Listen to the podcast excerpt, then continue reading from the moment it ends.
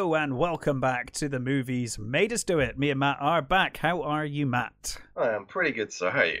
I'm all right, yeah. I'm good. I'm looking forward to talking about Night of the Living Dead, which I think you chose last week. A good, solid choice.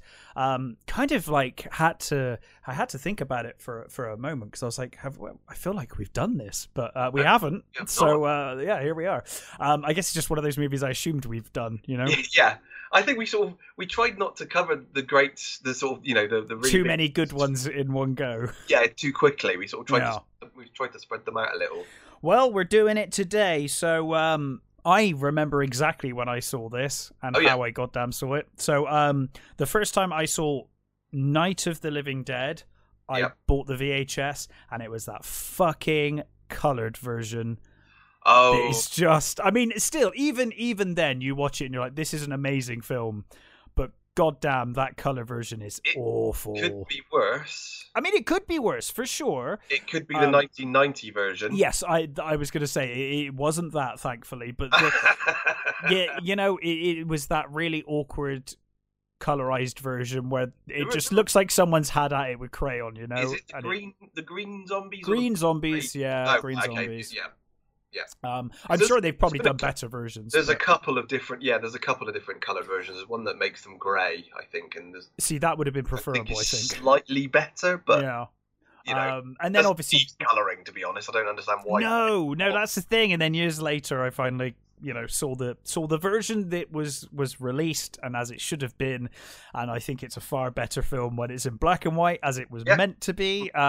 You're like me, we have no issue watching black and white films. I love black and white. No, I think, and I think it adds to the atmosphere of the movie. I think I agree. You know, I think in a lot of these, a lot of the sort of early horrors of the black and white era. Yeah. You colorize them, it genuinely takes something away from them. It really does. The atmosphere of this movie in black and white is completely ruined when it's put into color. And one of the things I really like about it is just how dark it is as well. Like the shadows are like solid black in this movie. Yeah. And I think it really works in the film's favor. It creates such a cool look. Yeah, I mean, it almost looks like a noir movie at times. Yes, it really does, doesn't it? Like pools of light and you know.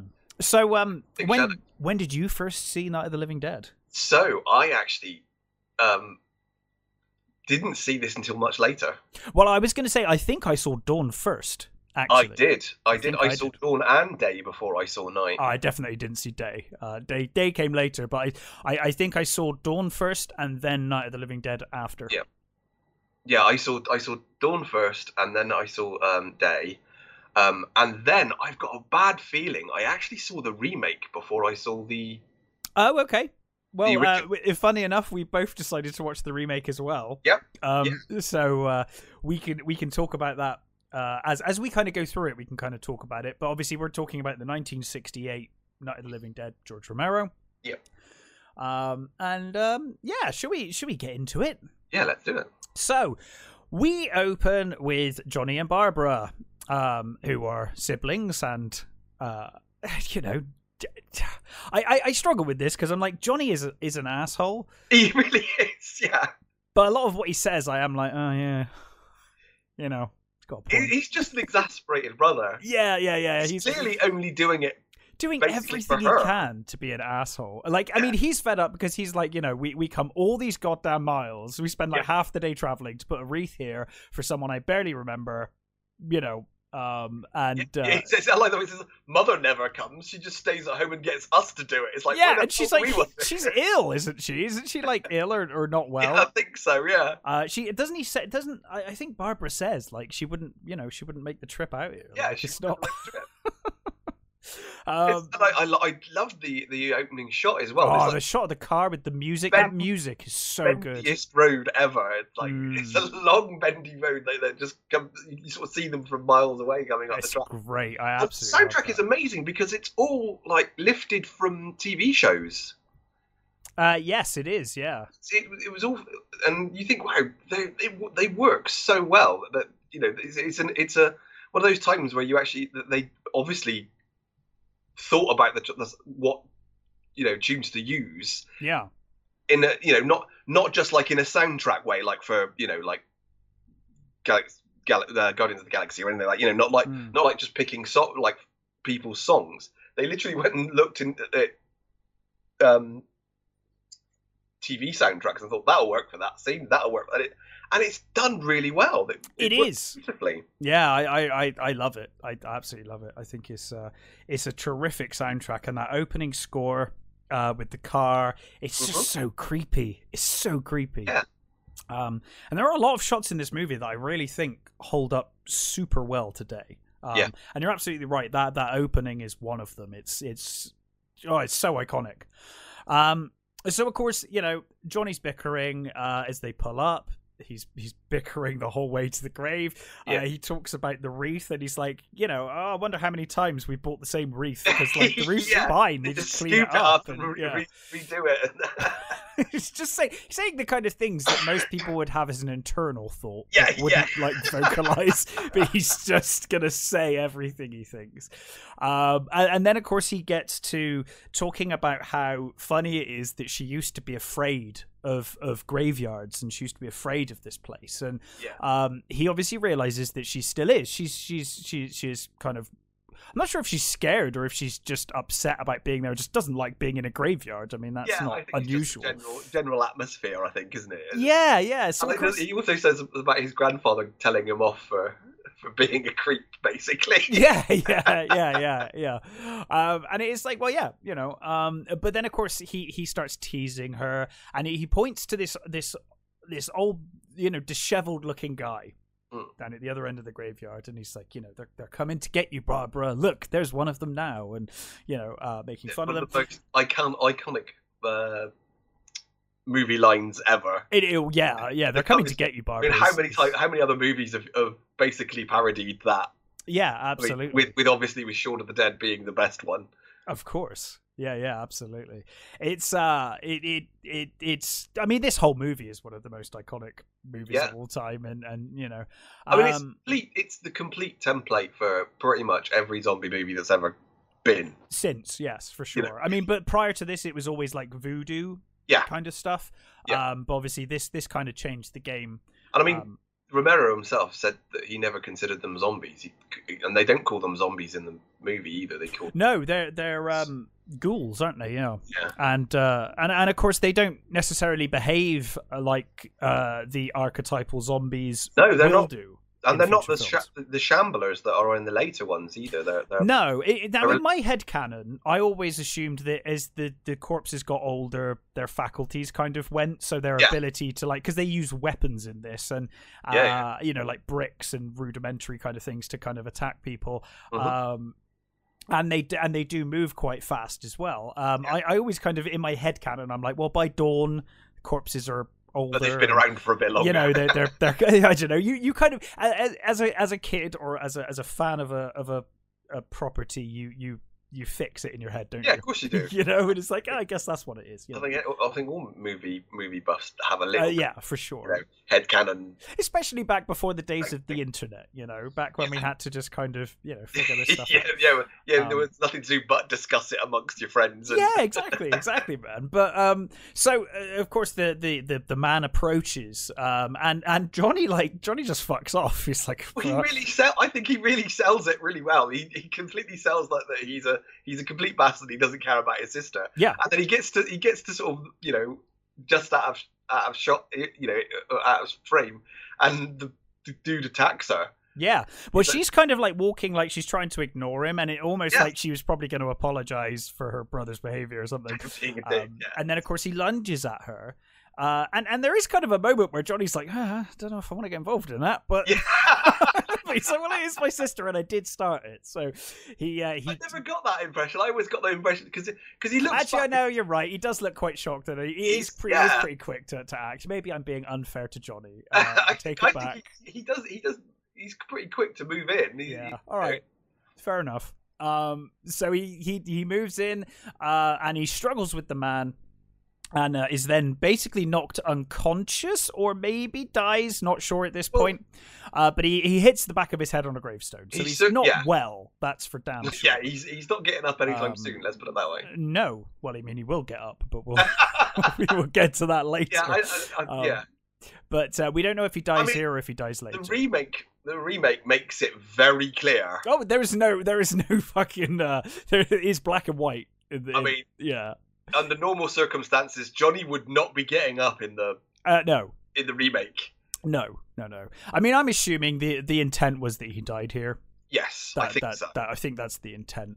You know, obviously working with a very low budget. And what they could at the time, it's kind of awkward the way they do it. But obviously, they had to. Yeah, you know, it gets the gist across. I mean, it gets the gist, and it's as convincing as they could make it at the time. Plus, I think it also leaves it ambiguous as to whether she did leave him, and maybe he is. Well, yes, whether he died after. Yeah, absolutely. So of course, he drops the keys, doesn't he? And Barbara runs to the car, but she finds the keys, doesn't she? She's got the keys. She runs to the car, but she can't start it. So she the zombie starts attacking. Yeah, and like you said, he picks up a brick. And I do like it's kind of inconsistent because they make out in this film that at least it's the opinion of Ben that they're not very strong, and that seems to change depending on what part of the movie it is. But the idea, I think, is that they're not that strong. And I kind of think that's well shown because when they pick up heavy things like bricks and stuff, they kind of pick them up quite awkwardly and they're never quite, all that strong. But yeah, he starts attacking the car with a brick and of course she takes the handbrake off, doesn't she? And rolls the car, basically starts drifting away. But she ends up steering it into a tree at the bottom of the hill. And then, of course, she abandons it, and still being pursued by this man, she runs and finds a nearby farmhouse. And of course, as soon as she enters the house, and one of the things I really love about this movie is the reveals, because she gets to the house, and as far as we're concerned, or she's concerned, it's abandoned. And it seems that way for probably a good quarter of the movie. Yeah. So yeah, she's obviously in this farmhouse on her own. She discovers the phone's out of order, and all the while she finds the body as well. There's a body. There is. I was gonna with an eaten face. It's very gruesome for the time. It's really. I mean, good. It's great. It's really good. Yeah. So she finds out at the top of the stairs. Meanwhile, the man, as she thinks it presumably is at this point, is still kind of stumbling around the house, isn't he? He's outside the house and he's still out there. And obviously starts getting joined by other crazy men. So yeah, she obviously panics after seeing the devoured corpse, and she goes to run away, but of course Ben pulls up in the pickup truck and he attacks a bunch of them with tire iron. And he basically, she kind of gets driven to hysteria. She sees Ben basically smashing their fucking heads in. Yeah, and then it kind of drives her mental. So. I mean, there's a guy in the house as well, isn't there? That she encounters, that she's sort of tried to run away from, and Ben's trying to, he's like... he's trying to look after her, and He's like asking her questions, and it's like, is this your house? Are there guns inside? Is this, and she just, not even really looking at him. She's just completely, almost catatonic. Yeah. She's pretty much completely out of it. I mean, she's just seen her brother get killed. She's been chased. She's seen a dead corpse at the top of the stairs. It's a lot to process. It's not unbelievable that someone would behave this way. In fact, I think it's probably one of the more realistic reactions to horrific events that I've seen in a horror movie. Because a lot of the time, people scream and then they get over it or whatever, and it's like. No, I don't even think it's it's the 60s, the woman gets I think it's perfectly reasonable that anyone could end up being like, you know, like Barbara is in this scene, where, you know, you're just like, what? I'm trying to process everything that's just happened. But of course, he convinces her that they need to start boarding the place up. Yeah, and there is that. There's that really great scene with the where he attacks the one in the house. Yeah. And he, you know, he stabs it with a tire iron, and you don't see. You obviously don't see. You don't need to see it. But it's done in such. You know what happened. Way. Yeah, exactly. Mm. It's shot, you know, quite very low and up, and you could just see the top of the, you know, the tire iron as he's pushed. Clearly pushed it into the dude's head. I think that's what sends Barbara over the edge. Actually, is that act. But of course they managed to board up most of the windows with dismantled furniture, and then they start talking, and Ben. I love the way Ben immediately, you know, he goes around the house. He's oh, he knows what he's doing. He's like drawers. He's looking in cupboards. He's like, he's just trying to find anything that's useful. He's completely in charge. He knows exactly what he's doing. Yes. Yeah. He's not messing around. And I don't think I ever saw Ben in anything else. I don't think I've seen that. No, I was thinking that earlier, actually. I don't remember him being in anything else. He's a great actor, though. I think he's fantastic in this film. Yeah, he really is. So, you know, he kind of says that he was a drifter. He was passing through town, and then all of this crazy violence started. And obviously he's been, you know, running ever since. And he sort of talks about this encounter at a diner. Yep. And Barbara tells him about Johnny. And of course, then she becomes hysterical because she remembers Johnny and she wants to go out after Johnny. Yeah. And she hits Ben, and Ben hits her back. Yeah, she slaps him. He proper blocks her. He proper does. But I mean, again, they're both not in the right frame of mind. They're both in a crazy situation. I mean, when he's describing as well, he's describing what he did. Oh God, it sounds horrific. Yeah. He completely. Yeah, he's talking about just driving over them and then like basically falling away like Skittles. Yeah. Like they didn't even move. It's like, wow, that's. Yeah, both of these people have seen some serious shit. Woman, the story about how you've just But then I always took that to be that he's also in shock. Yes, you know, I mean, he's dealing with it better than she is, but he's still clearly fucked up. Like he's like he doesn't know what's going on either. So Barbara basically passes out at that point. In you know, kind of from shock or from being punched, and then. Ben, actually, I quite like the way she does that as well, because she sort of like she looks at him and she sort of stood there for a bit, and then she collapses, and he picks her up and puts it up, you know. But yeah. No. So of course Ben finds the radio and also the rifle. Yep. Which becomes like the central thing of the whole movie, pretty much. He puts Barbara on the couch, doesn't he, in the living room with the radio going. And we hear the emergency broadcasters start talking about the violence, you know, and how widespread it is, and it's people that are in a trance, isn't it? It's like people in a trance. Yeah, we also forgot the bit about when they're getting out of the car in the cemetery, the radio comes back on. Oh, of course it does, because, just as he's getting out, doesn't it? Yeah, because they've obviously been trying to find station. Obviously, all the stations were down temporarily.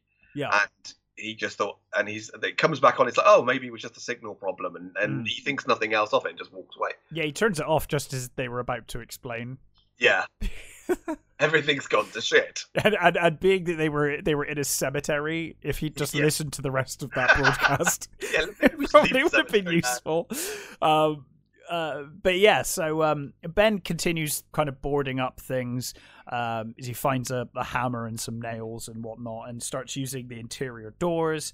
I like the way he is trying to sort of get her. He's trying to keep her busy. He's like, you know, sort out the nails and, you know, like just trying to sort of get her to do sort of little odd jobs just so that she sort of drifts in and out, doesn't she? She does. Yeah. There's like moments of lucidity and then kind of drifts back out again.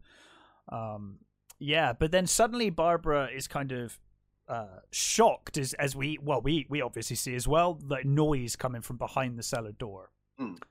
And of course two men emerge. She starts screaming and there seems to be a struggle. So of course, you know, Ben hears what's going on. Yeah. And he comes in to confront them. And of course we meet the fucking asshole Harry Cooper. The most unlikable, you know, he is just the stereotypical douchebag. Yes. And of course Tom, who's the only reasonable man in this room, to be honest. Yeah, that's true. That's very true. Because it's interesting because Ben is obviously the hero. He's a hero at the piece. Yes. He's all about it. But I do feel like his ego clashes too much with Harry to where Ben makes mistakes because of Harry, like because of their mutual hatred of each other. They both end up making silly mistakes because Harry's a complete twat. Yeah. But what he's saying quite often is kind of right, and Ben's just like, nah, fuck off. Like, because you've suggested it, piss off. And you know, you have got Tom in the middle who's just like, hey, come on, guys. Basement, does he? We just stay in the basement. We'll block everything up, and we'll stay down there. And they're like, yeah, well, there's nowhere to run down there. You can't, you know, this.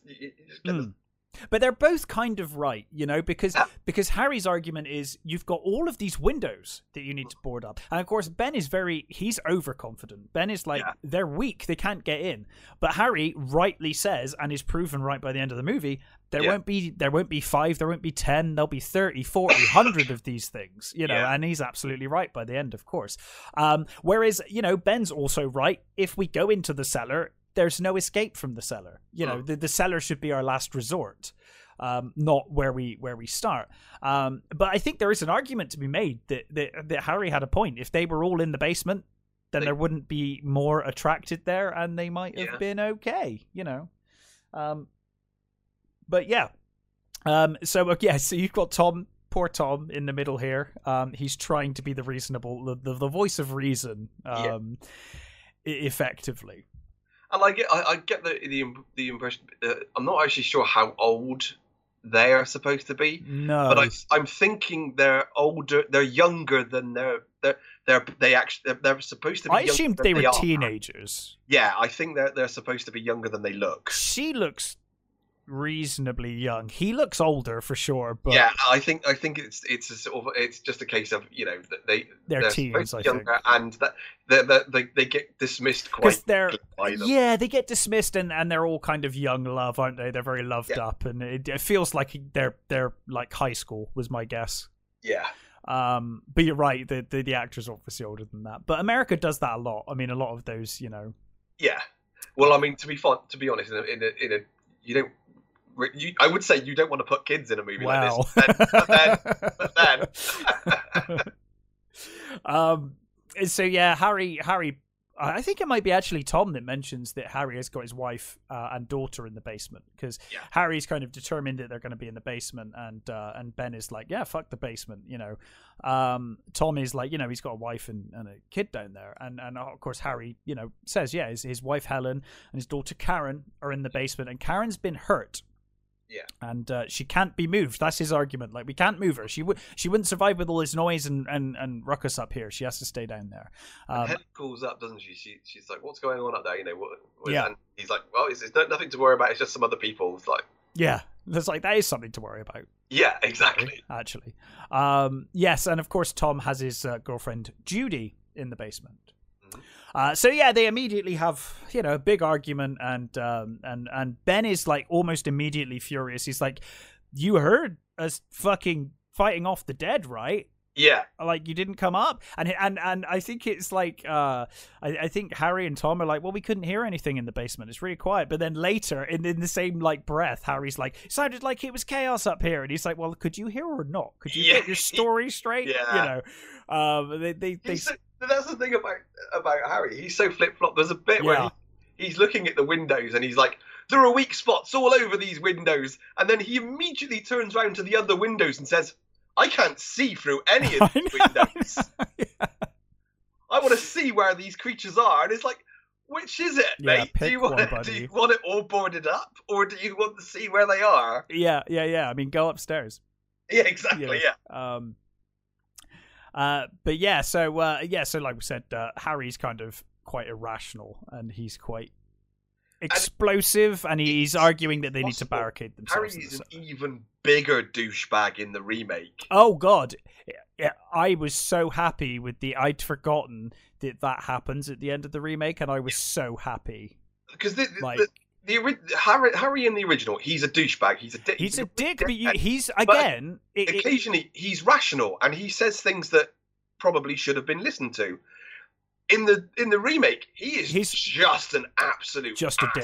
Dick. The remake is very... I mean, this movie is in black and white, but the remake is very black and white. It's like, yes, villain, yeah, and like, you know. But here, I've always thought, like, Night of the Living Dead is almost a study of a horrible, stressful situation and how people react. Mm-hmm. Because again, Harry is being irrational, but he's got a very ill daughter. He's got his wife to worry about. He is trying to do right, and he's not of his right mind. And I don't think anyone in this movie is of their right mind. They're all just like, they're all terrified and, you know, confused. And there is a lovely scene here actually as well, where Barbara's on the settee, and she's just tracing the lines of like the doily or whatever it is, the arm cover. And it's she's almost childlike as she's, you know, tracing these lines and things, and it's a really beautiful scene. I mean, it's, obviously, she's completely lost it, and it's not good for her, but it's lovely, beautifully done. Yeah, yeah. You know, she acts. Her performance is beautiful. It really is. It really is. I think everyone's performances are pretty good in this, to be honest. So they argue and argue and argue, and effectively in the end, like Ben becomes a bit of a dick, where he's like, "Okay, you go down in the basement, and I'm the boss of everything up here." And Harry's like, "Well, we might need some food," and he's like, "No, no, you're going down there. You stay down there. I don't care." And doesn't he say he says "Oh, we got a sick daughter down there," and he's like, "Well, it's not my fault that your daughter's got a dickhead of a husband, dickhead of a father," or whatever. So I can't, you know. I'm sorry that she's got such a stupid father, but that's her problem, not mine. You know, Helen. She hears that they've got a radio, and she says, "You know, why don't what did you say they had a radio?" And you know, she wants to hear the broadcasts and things. Yeah, and she wants to go up and help. She's like, "We should go up and help." And immediately you're like, "Oh God, Helen hates Harry." Yeah, like, this is not a happy relationship at all. No, you know, she is sick of him. Like, and I think Helen's actually the she's another one. She's a voice of reason, completely rational. Yeah, she is. She's absolutely, you know, up until you know the things with her daughter happen. She's very calm. She's probably the most calm out of them, actually. Yeah. Yeah. So they find obviously on the radio talks about it's a mass murder. It's like mass murder sweeping the whole like United States. Mm. And they then find a television with an emergency broadcast. And this is where they say, look, you know, people who have recently died are coming back to life. Yeah. And consuming their victims. And they mention a satellite. They do, yeah. So they say about the radiation from the satellite. Wasn't it like a Venus space probe? Yes, it came from Venus. Yeah. And it exploded in Earth's atmosphere. And this is where they say, like, you know, shot to the head or heavy blow to the head. Basically because, you know, it's the brain that's brought them back to life. So if you destroy the brain, they you know, the bodies go back to being dead. And basically, like they're like in the emergency report, they're like, basically there's a load of fucking rednecks out there just killing everyone now. You know, he's the mayor, isn't he? Oh man, is it the like the police chief they talk to, and he's just like, is he the mayor? I can't remember. It's something like that, but he's just like this gung ho, like, hey, we're just gonna murder everyone. He's the sheriff. Yeah, Sheriff McCulland. Yeah, and he's just like, he doesn't care. He's just like, these rednecks are helping me. We're just gonna go out and kill everyone. It's just like, it's just hunting season, isn't it? Really, it's they don't care. He's having a wiggle of a fucking time. Oh, what's he said? I can't remember exactly what he says. But he says, oh, you know, everyone's dead is a real mess. I don't fucking know. You know, it's just like, we'll just kill them all. And the reporter's like, hey, if I get surrounded, would I survive? And he's like, yeah, it's fine. Just shoot him in the head or like smash him in the head. He's like, oh, we killed a bunch of them earlier on. You know, it's no problem at all. No problem. It's like, they're having a great time. These rednecks are just fucking loving it. It's like, it's perfect. So the TV broadcast is basically like a list of towns that are like rescue stations now. They've been set up to help. One of them's not that far away from where Willard they are. Yeah, Willard, which Tom and Judy are from around the area, and they know where it is. Mm. So Ben basically suggests that they escape in his truck. Now his truck, the zombies kind of smashed up his lights, but that was about it. So you can tell early on that the zombies don't like light sources. Yeah, these zombies, they don't like light, and they're afraid of fire. Which is again not like your standard zombies. No. So the plan is that they're going to go out with torches and take the truck, but the problem is the truck needs refueling. Yeah. So they get Harry reluctantly to start. Well, Harry said he already tried the thing, but it's locked.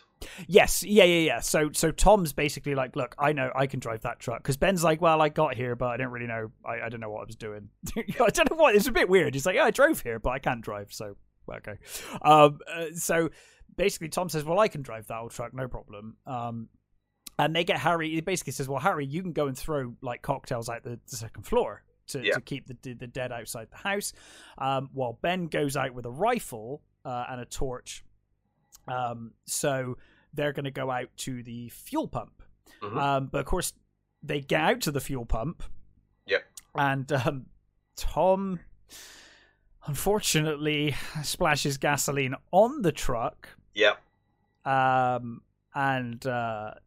start a grass fire, and Judy gets caught on fire. Yeah, poor Judy. She's trying to move the car. They're trying to move the car away from the burning, but the fire's already got. Yeah, it's gone, and they die. Yeah, the truck explodes. Ben got sort of separated, didn't he? So he's from them. In the remakes, I like what they do in the remake. In the remake, he's an idiot. He shoots the lock off. Yep. And it's like, oh, okay. And it just blows it up by shooting the fucking lock off. Yes. He's much more of an idiot. Again, that remake is very black and white in the things it does. Yeah. He's much more of an idiot in the remake. Yeah. Yeah, they're almost caricatures in the remake, to be honest. I do love the remake, though, for full disclosure. It's a lot of fun. And I think I actually love Patricia Tolman as she's fantastic. That might be her best performance in a film or TV show, to be honest. Yeah, her arc is entirely different. Because as much as I love Lita Alexander in Babylon 5, she overacts a lot. Yeah. Whereas in this, I don't think she does. I think she does a really good job in this movie. Yeah, and she's got amazingly expressive eyes. Oh, yeah, for sure. And, her Barbara is... Well, she loses it at first.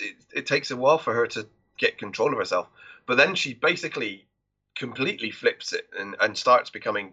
Well, of course, in the remake, she makes it. She's the one that's like, hey, these zombies are really fucking slow. We could just... walk out of here. Whereas obviously that wouldn't work in the original, because they were quite fast zombies. They're not like the shambling.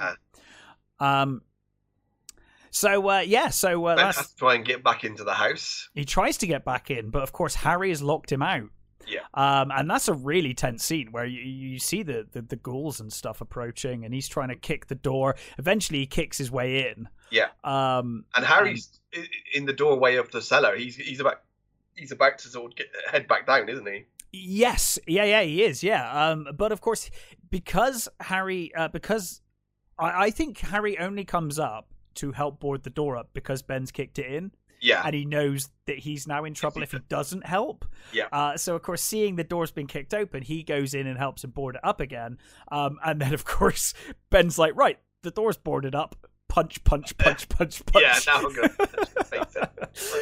So, of course, he punches Harry repeatedly. And he says, like, I should throw you out the front door and let the zombies eat you, or the ghouls eat you, Yeah. And, of course... Cooper then sees the dead actually eating the charred remains of Tom and Judy. Yeah, which is almost pretty fighting over the bits and pieces, aren't they? Yes, yeah. It's pretty. I mean, it's very gruesome for the time. This is, I mean, they I think if this was in, if this had been in color, it would have been banned. Oh, I don't think it would have made it. No. I mean, there's.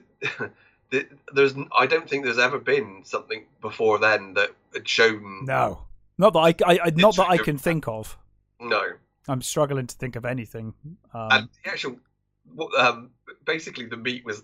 It's like barbecued meat and chocolate sauce for the blood is like, oh, yeah, that does not sound appetizing. Oh no, I don't think it was very pleasant. No. But yeah, so then we get another television broadcast with the. This is where they're doing the search and rescue, and they talk about the radiation and it. It's now more widespread than they originally thought. So yeah. It could be like everywhere. But they're also convinced. They're like, hey, don't worry. These rednecks have got it all under control. They'll round them all up and it won't be a problem. You know, don't worry about it, guys. So yeah. And then, of course, they, you know, they've just learned about blows to the head and stuff. And then the house goes dark. The power turns off. Yep. It's weird because as soon as... Well, I guess they're scared of the light, aren't they? So as soon as the lights go off, the dead just start to invade en masse against the house. Because they've been building and building, and obviously we had the explosion outside, so they've been attracted by that. And now the lights are off, there's nothing to keep them out, and they start to come through and break through the boards and windows of the house. So Harry was right. Yep. Annoyingly. As much as I don't want him to be right, he was right. So Harry, so Ben basically tries to hold them back with the rifle, and then he's kind of turning around and trying to do what he can, but of course he drops the rifle, and Harry grabs it, turns it on to Ben, and Cooper basically tells, Helen, go down in the basement, go down in the cellar, and then Ben wrestles Harry and has finally had enough, and he shoots Harry through the chest. Harry basically stumbles into the cellar and he's kind of dying, I think, as he goes into the cellar. But he's basically approaching Karen's supposedly dead body, his daughter. Well, I think she's still supposed to be ill. I mean, they don't. Well, ill, dead, Yeah. But the thing is, I don't think they don't really explain in this movie, because obviously in later films we always get the like, oh, if you're bitten by a zombie, you're gonna become a zombie. Whereas in this film, I don't know if that's the case, because she was bitten, which is what's causing her to die. But the movie's kind of clear that it's like anyone that dies of anything during this period of time is just going to be reanimated. So it's not necessarily the bite that's going to turn her. It's just like if she dies or if anyone dies, they're coming back. Yeah. Whereas later it was more like an infection, isn't it? You've been infected. Whereas in this, it's like, and I'm pretty sure it's not an infection. It's like if you die, you come back. That's just, that's how that works in this movie. Yeah, I mean, that's sort of like the Walking Dead thing, isn't it? They're just all coming back. Literally, everybody has it. It's basically a virus that everybody has. That's right. Yeah, they say that in The Walking Dead, don't they? They're like, oh yeah, we've all got it. So if we die, you come back. You come back, yeah. Yeah, so he's down in the basement. Helen is trying to keep the hold the zombies off. Meanwhile, but they start to overwhelm the barricades and smashing through the windows and whatnot. Barbara comes to, and heroically tries to help Helen. Yeah. She kind of launches herself with a two-by-four at the zombies, and Helen manages to escape back into the cellar. Yeah. But of course, she finds Harry getting munched on by her daughter. Yep. And of course, Karen then approaches, and she's happy to see her kid. I guess she's like in a moment of shock and everything she's been dealing with. Yeah. And she's like, "Oh, Karen," and then she gets stabbed to death with like a trowel. Yeah, it's troll. Yeah. Like troll. I love that death scene. It's really such a great death scene. It's awesome, isn't it? Not overly gruesome, but the screaming and the Well, it is gruesome though, because even though you don't see it goes on for a while, you don't see the actual blade going into the wound. You still see spray, and you still you see blood and the screaming and stuff. It's and the, like, yeah, awesome. The weird echoey screaming. I love it. It's almost, you know, it's almost like a child sort of whimpering. It's a weird sound, and it's really well done. It's great. Yeah, it really is. And of course, in the remake, she gets eaten by Cameron, and the blood spray lands on a trowel that's on the wall. Yeah, as a sort of, you know, a homage. Yeah. So yeah, the dead finally just break into the house. And Barbara sees Johnny. Johnny's back. Yeah. And she's in shock. And she lowers her defenses, and of course she gets carried away by the horde. Yeah. I always assumed she got fucking eaten. I don't think there's any chance that she survived. You know, it's kind of there's no way. Kind of left open ended, but let's be honest, she's fucked. Not with that, but the amount of zombies that carry her off is huge amounts. Yeah. She's lunch. Yeah, definitely. No way she's surviving. No. Yes, and then zombie Karen comes up from the basement, starts to attack Ben, but of course he throws her aside and retreats into the basement, locking himself in the basement, which was Harry's plan all along. Yes. But of course, I don't think it counteracts Ben's point, because I think Ben always thought that was a last resort. Yeah. It's like, that's our fallback plan. Exactly. So yeah, he heads in there and locks himself away. And of course, he's got nowhere to go now. So he, of course, first of all, he does get to shoot Helen and Harry. Yeah. Which is, you know, it's good to see him shoot Harry.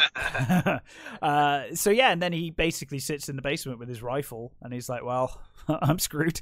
He's just going to wait for the dead to walk away. He can hear them walking around upstairs, and they're pounding on the door, but of course he's boarded it up and reinforced it, and you know, there's no way they're getting in. Cut to, I guess, the next morning or a couple of mornings later.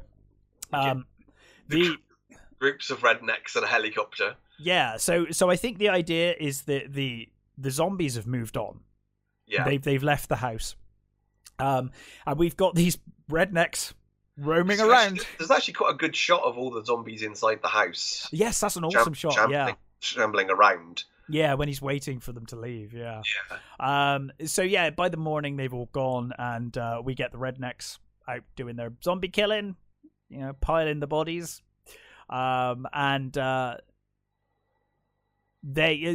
Ben's in the basement. And he can hear the gunshots and commotion going on, and he kind of cautiously goes to leave.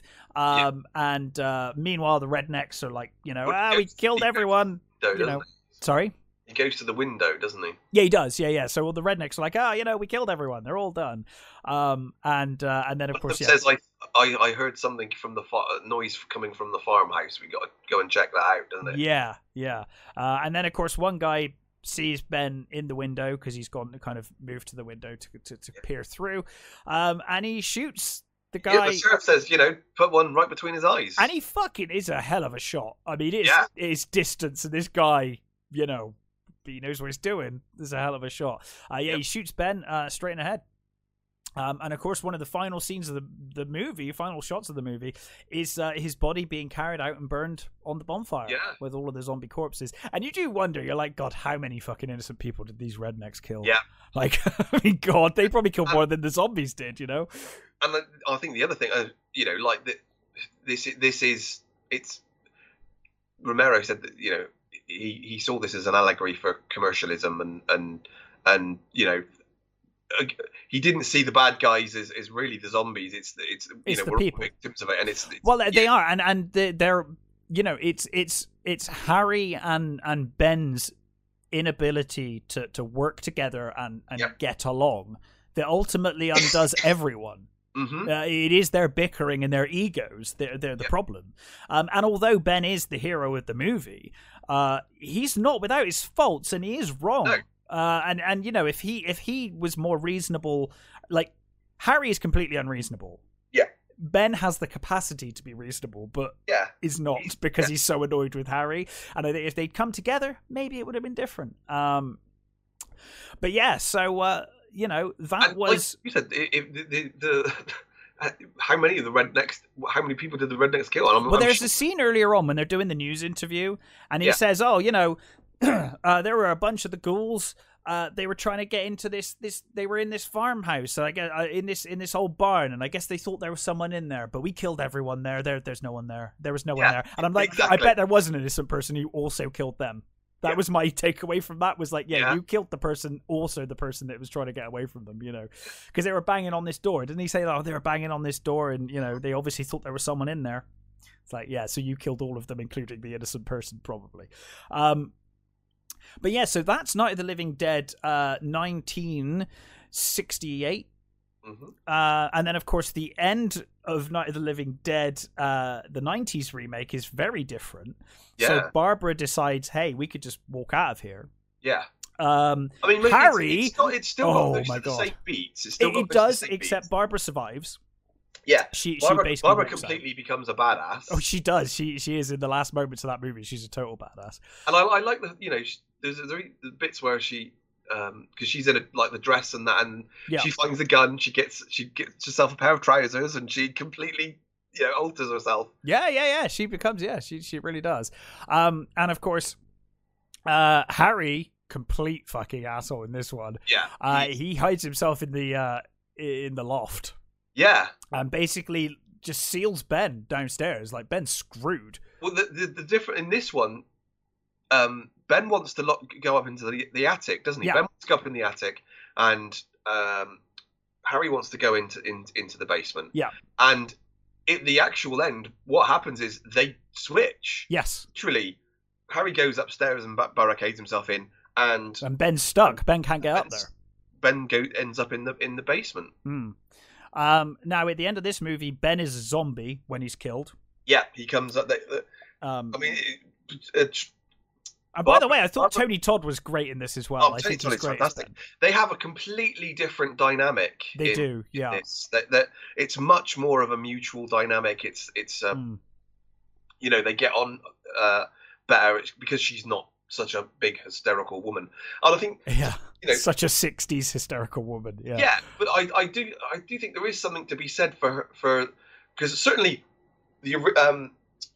I genuinely don't mind it. Days performance as the hysterical woman is so good and so convincing. The thing is, as well, I don't even... and I think, like I said, I personally see the original Night of the Living Dead is just a study of like high-pressure, stress, horror situations and people's reactions to horrendous events and horrendous things, and I think her reaction is very natural and very normal. It's one of the most natural reactions, I think, to probably horrific things happening in horror films in general.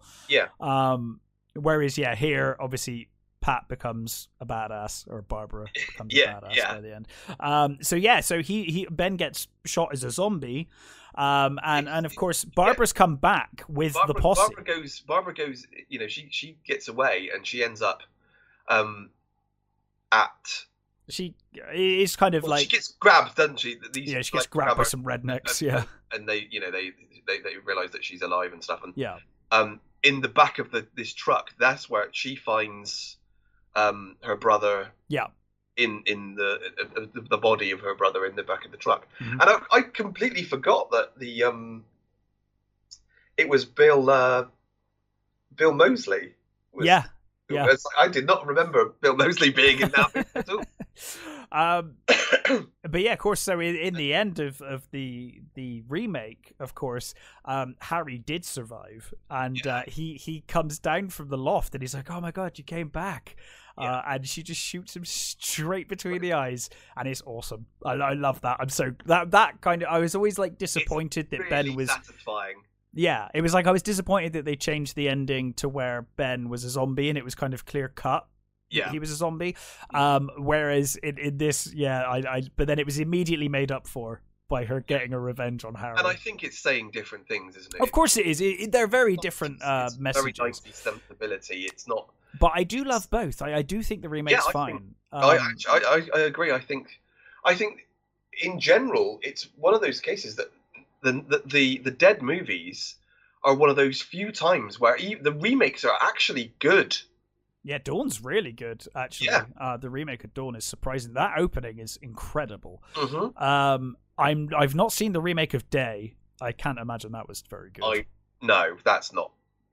But yeah, the first two, I know they've remade. Didn't they do another Night of the Living Dead, like Night of the Living Dead 3D or something? Yeah, like Sid Haig in it or something. Well, the thing with the Night of the Living Dead, when it was called Night of the Flesh Eaters, I think it was. Yeah. Before they changed the name, and of course, when they changed it, they didn't put the copyright on it. Yeah. So it fell in. It just basically went into public domain sort of straight away. So basically anybody in their, dog could make it really. So they kind of did. So you've got the 3D one with Sid Haig, and I've never seen it, but from what I can gather, it bears no resemblance. No, I've never watched it. I just remember seeing the poster and being like, oh, Sid Haig. There's apparently a Welsh remake that I haven't seen either.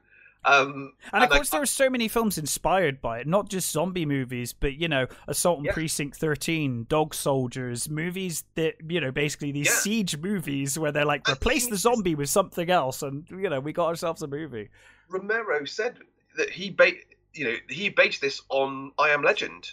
Yes. Yeah. Which, of course, again, you can see the, and that movie, that movie is, they're vampires, but they kind of are zombies. They're zombie vampires in that movie. In the Vincent Price movie, I mean. Mm-hmm. So yeah, it's great movie. I know a lot of people don't like the fact that Barbara's a kick-ass heroine in the remake. Oh, I like it. I like both versions. Yeah, I think it's good. I think the thing is the performance. Even though, like you said, it's definitely black and white. Yes, it's much more of a caricature more kind of characters than. But the actual performance is. The performances themselves are really good, and let's not forget the effects are awesome. Yeah, because it's Savini, isn't it? Yeah, it's Savini's movie. He directed it. Yeah, because I think originally Savini was going to be doing the effects for the original, but I think he was. I think he missed out, didn't he? Yeah, I think he was serving at the time, so he couldn't make it at the end. Yeah, so I like the remake for what it is, but they're very different movies, and they're trying to be very different. Interestingly, he said I didn't want to make it too gory because he said he didn't take it away too far from the original, because I think even though, like you said, that some of the zombies are quite horrific and some of the gore is quite horrific, it's not completely. It's not like it's not gratuitous. Like it just is quite graphic in what it shows for the time, but like you said, they don't show the tire iron getting stuck in a zombie's face or anything like that. It's hinted at. You don't necessarily see it. Mm-hmm. And with the trowel and stuff, it's like that could have been way more graphic than it was. It's just they're different movies, but the same movie, if you like. Absolutely, and they're both fine. It's a remake, I think, that's done right. It has enough difference in it to make it worthwhile, and the performances are still good. Tony Todd's great, Tolman's great, and even Tom Towles as Harry. He's fantastic as an asshole. He's completely chewing the scenery, It's the ultimate dickhead. Yeah. But yeah, I think those three movies that Night, Dawn, and Day are. Oh, fantastic! I still think fucking amazing movies. I still think Day of the Dead is massively underrated. I really like Day of the Dead as a movie. I love the whole thing with Bub and all of that stuff. I think it's great. I mean, it's probably the corniest of the three, but I do really enjoy Day of the Dead. Again, they've all got different dynamics. They're all The one in the dynamic in Day with soldiers and the scientists is really interesting. I like. How they're surviving, and I like like you said, the stuff with them, and it's got one of my favorite kills with the helicopter. The helicopter kill is awesome. The helicopter kill is one of my favorite kills in any horror movie. That's Dawn, isn't it? No, I think that's Day, isn't it? I think it's Dawn when he stands on the box and gets the top of his head cut off. Yeah, isn't that? I thought that was Dawn. Oh, it might be the opening of Dawn. I thought it was the opening of Day. I can't remember. It's one or the other. But either way, it's one of the best kills. My favorite kill from Day is the guy who gets ripped apart, and you hear his vocal cords as he. Oh, as he gets like, that's awesome. Yeah, such an awesome effect. I think Dawn is probably my favorite though. I think it's the strongest of all of them, and in terms of the anti-consumerism message, like that's the one that really nails it home. Does a real good job with that. But we'll get there one day. Yeah. For sure. But yeah, so that was Night of the Living Dead, one of our shorter episodes, I think, purely because, you know, it is quite a when you get down to it, it's quite a short movie. But that doesn't take away from how good it is. Highly recommended. Like I said, it's still the template for all. It is. Horror, really, of that kind. Yeah, and you look at, like I said, zombie movies from before Night of the Living Dead, you know, White Zombie, that kind of stuff. It's all voodoo. It's the voodoo zombie, and this is what really kicked off the modern zombie. And it still holds up. Absolutely for me. Completely. Great movie. But we will be back next week with our usual review fare. I'll find something to watch, but I'll figure it out. But yes, until then, stay safe, take care, and we will catch you next time. Bye.